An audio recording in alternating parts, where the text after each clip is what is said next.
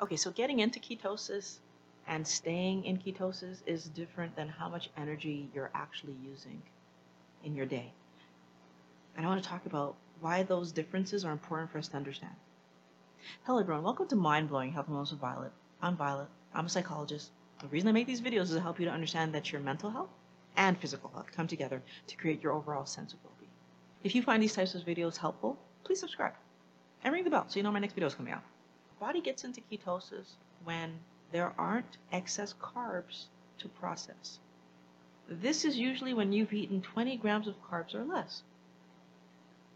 Now that's a piece of information that's really important to understand if you are actually trying to successfully do a ketogenic lifestyle. Now, how you will apply this to your life really will depend on whether you're seeing keto as a long-term solution for your health or you're seeing keto as a way to lose weight. When I see keto as a way to manage my health long-term, there's one really important thing that I'm going to be doing that someone that's looking at keto as a diet isn't doing. And that's finding ways to eat those twenty grams of carbs or less that I enjoy.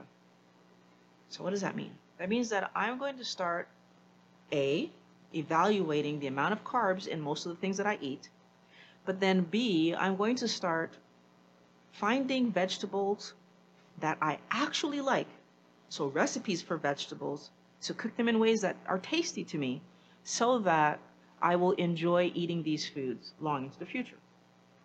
Versus, if I'm looking at this ketogenic life, well, not a lifestyle, this ketogenic diet thing as something that I'm doing to lose weight in the next few months, then what I'm going to do is I'm going to choke down whatever vegetables are low glycemic, and it doesn't matter if they taste good because I'm not doing this forever.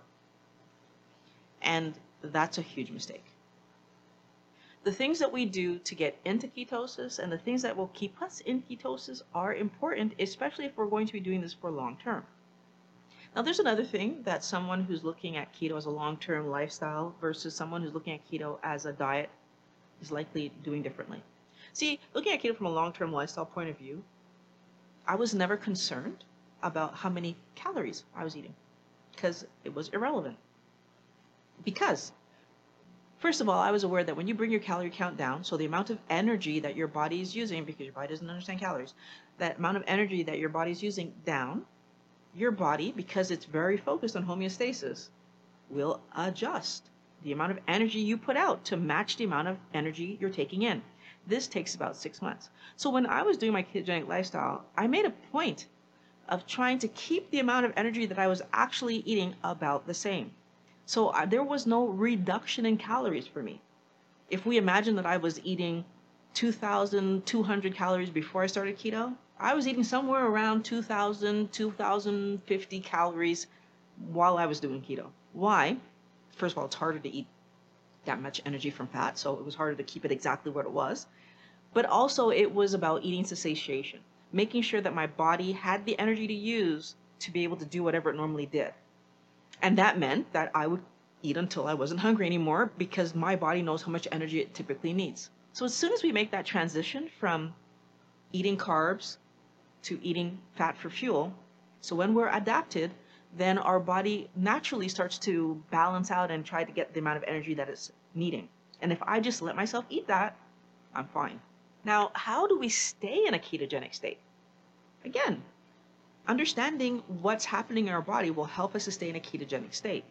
There's a certain amount of protein that I need to eat in order for my body to be able to build itself, rebuild itself, repair itself, do all the, the body work to keep me healthy. That amount of protein does not change whether I'm doing the standard American diet or a ketogenic lifestyle. So when I do a standard American diet, I was eating, for example, one chicken leg, thigh, and drumstick. On a ketogenic lifestyle, I eat the same amount, one chicken leg, thigh, and drumstick.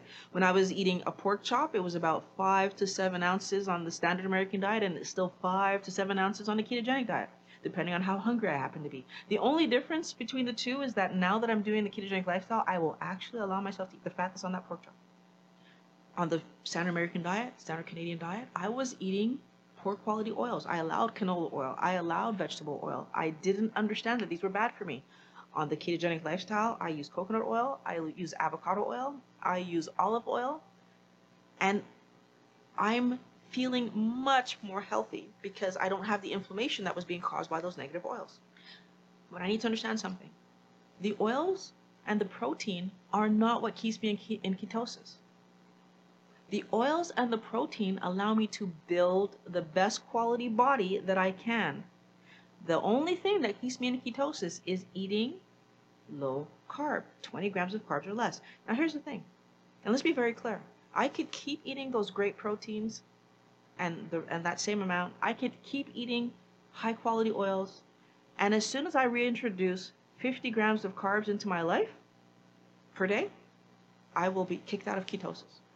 Why? Because it's the act of eating less than twenty grams of carbs per day that keeps me in ketosis. And if I get kicked out of ketosis, which isn't a big deal if it happens once, but if it's happening repeatedly, what happens is that my insulin levels are being affected, which means that my body is storing fat, which which means that all of those metabolic issues that I was trying to solve will now be re-emerging. Here's the thing that I need you to keep in mind. The amount of energy that I eat is not what keeps me in ketosis. It's the amount of energy that I eat from carbohydrates that determines whether I stay in ketosis. If I eat all of my energy from a fat source, I can be in a keto ketogenic state. So if I do carnivore and I keep my protein moderate, I can be in a ketogenic state. If I overeat my fats while I'm doing carnivore, I can still gain weight. Let's be clear on that. Anytime you overeat any energy source, of course you will gain weight because you've overeaten it, which means that you ate more than you needed. But I will be gaining weight, yet still in a ketogenic state. I'm saying this out loud because I want people to understand that eating high fat is not the reason you're in a ketogenic state. So many times I meet people who tell me that they're doing keto, but really all they've done is raise the amount of fat they're ingesting. Sometimes they're still eating too many carbs, so they're gaining. But on other occasions, although their carbs are really low, they're still gaining because they're eating too much fat.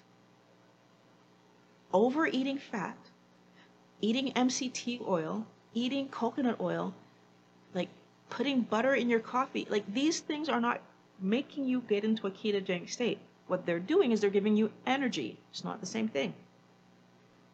As long as your carbohydrate intake is twenty grams or less per day, you're in a ketogen, you're likely in a ketogenic state. There are those few people that need to be fifteen grams or less, or even ten grams or less, or even carnivore. Those are the people that have metabolic issues. But outside of that story, as long as you are eating less carbs, you are going to be in a ketogenic state. The energy, so how much energy you're ingesting is about moving your body. It's about building your, having the energy to build your body, having the ability to build muscle and do what you want to do. Energy. So let's be careful and let's separate those two things, because I do want you to understand that there is a difference between getting into ketosis, staying in ketosis, and how much energy your body needs to function. You can have enough energy to function in a ketogenic state. You can have enough energy to function in a standard American diet, not ketogenic state. But in that state, your body is not functioning optimally. In a ketogenic state, it is. So let's not worry so much about eating high fat. Let's not worry so much about eating high protein. These are not the things that are helping you to stay in a ketogenic state. The only real thing you need to pay attention to if you're trying to stay in a ketogenic state is keeping your carbohydrate intake low. I'm really curious to know if any of you guys have ever been in the situation where you felt you were overeating your fats, or maybe even undereating your fats while you were trying to get fat adapted or get your body into the ketogenic state. Was fat something that you were not sure what to do with? Leave that in the comments below. For everyone who made it this far into the video, I want to let you know that I do have a Patreon account. You can contribute to the production of future videos by going to Patreon slash Violet Reveira. For all my wellness warriors that are here, I love seeing you. Thank you for coming by.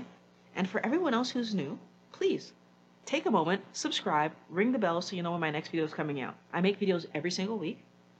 and I'd love to see you here. I want to thank everyone for watching Mind Blowing Health and Wellness with Violet. I can't wait to talk to you guys again next week. Have a great day.